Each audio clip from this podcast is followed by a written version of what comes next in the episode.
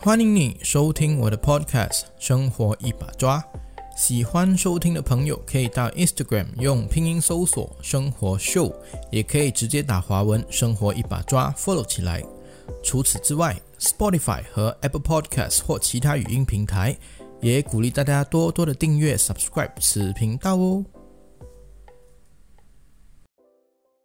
记得上个星期我去了一家餐厅吃饭，就在我排队结账的时候，前面刚好站着的是一对情侣，男的就拿着账单交给那个 cashier 收银员，然后收银员就按了一下结账，告诉那男生说是110元，然后就问了那对情侣，请问是刷卡还是现金？那男的就对女朋友说我来付吧。不知道大家觉得这样的场景是不是很普通很普遍，还是觉得怎么是那男的给完全部的钱呢？那今天就来跟大家聊一聊，到底情侣之间一起出门应该 AA 制吗？ AA 制就是传说中的各付各的，情侣之间不管去哪里的花费都是一人一半。试想想啊，如果你自己是一对 AA 的情侣，每天去还钱的时候，结账的服务生应该内心都会想，怎么那男的那么小气啊，吃一顿饭都要跟女生 share 着付钱。只是吃一顿饭啊，感觉双方不管男的女的都没有什么面子，看起来就是男的又吝啬又小气，女生又觉得丢脸，有跟他们计较的男朋友。我相信普遍上大部分男生的内心其实都默默希望不要每次都是他自己一个人在付钱，希望女生有时会自觉的偶尔帮忙分担之类的。那站在女生的角度来说，女生就认为一个连钱都不舍得为她花的男生，真的是真心的对她好的吗？所以这个世界都有很多人认为男生就应该要像梦想中的概念一样，每样东西都不需要客气的帮女生买单，喜欢什么帮我把整间店给买下来。但是要知道，这种事情应该全世界不到 18% 的男生可以做到。事实上，现在有很多的情侣因为钱的问题互相抱怨，互相有很多不同的问题要解决。其实总结来说，就是目前没有好的经济能力来做这件事，或者男女的想法不同而已。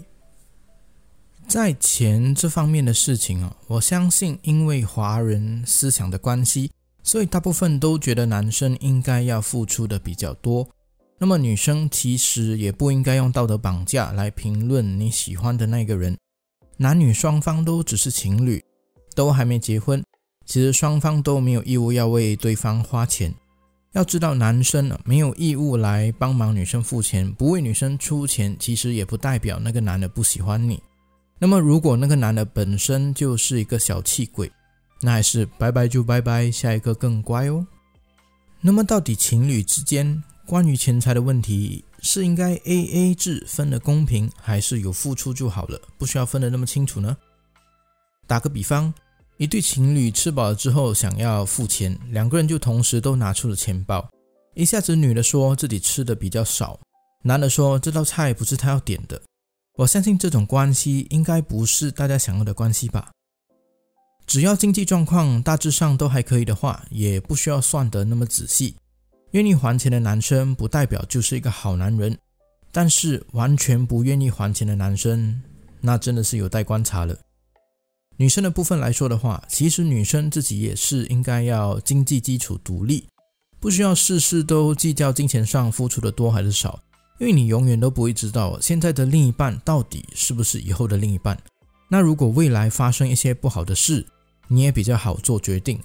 不会因为亏欠对方而把一段正常的感情搞得乱七八糟的，想要分手又犹豫很久的感觉。在一段感情里面， AA 制大部分都会让人觉得很不近人情，又或者觉得算得很清楚之类的，会很伤感情。但是如果完全只是以同一方的人来付钱的话，到最后那个每次被请客的人是不是慢慢的会觉得很不好意思说出自己想要吃什么，还是说出自己的想法，而被付钱的那一方带着走呢？那一个经常付钱的那一方，是不是又会因为每次给钱对方都觉得理所当然的，而觉得自己没有受到重视，那么这段感情也不会维持得太久。其实最舒服的方法是大家自觉地说好，轮流请客，不需要去像 AA 制一样去计较每一分每一毛谁应该付之类的，双方都有能力为自己想要的东西去负责，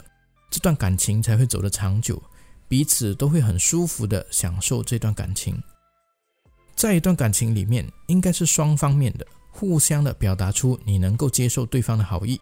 自己也愿意为对方去付出。那一段感情里本来就不应该只有一方付出，不管是金钱还是感情都一样。我身边就有一个很妙的情侣哦，认识了蛮久了，他们对这件事的看法就用了一个属于他们自己的方法来解决。当他们说出这个方法的时候，其实我当下也是觉得蛮妙的，那就是共同付钱。也就是说，在刚决定交往的时候，双方就说了会共同拥有一个小钱包，钱包里每个月双方都固定的放同一个数目字在里面。那这个钱包里的钱呢，就是双方交往的时候会用到的钱，不管是出去一起吃饭还是一起去玩之类的，都会从同一个钱包里面拿钱出来。平时那个钱包都是女生来保管的，在一起出门的时候呢，那个钱包就会交给男生，所以每次给钱的时候都是男生从那个钱包拿钱出去的。在外人看起来就觉得哇，都是那个男的在付钱，而且那男的给的也很痛快。在女生看来就会觉得那个男生真的是很 nice， 女朋友带出去跟自己的姐妹聚会也觉得很有面子，一起出国一起旅行之类的，也会根据这个共同钱包里面有多少钱再决定一起去哪里。只有特别的日子才会各自为了对方付钱。这样的关系至少我看他们都走了8年多了，一切都还蛮不错的。而且如果有这个习惯的话，也算是练习结婚后的日子吧。薪水每天都要上缴给自己的另一半，习惯了其实就觉得其实也没什么。毕竟如果双方的经济条件都 OK，那就真的没有必要每天为了几十块几百块在那里犹豫不决，还是感觉到心理不平衡之类的。要了解双方在这段关系中的付出不只是钱，而是互相都对这段感情的珍惜。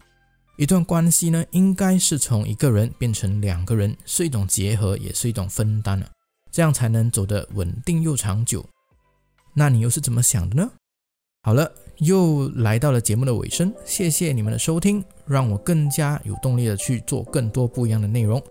同时也希望你们多多的去 Instagram 打拼音生活秀或打华文生活一把抓，就能够找到我的 IG page， follow 起来多多支持。我们下一期在空中与你们再见咯，拜拜。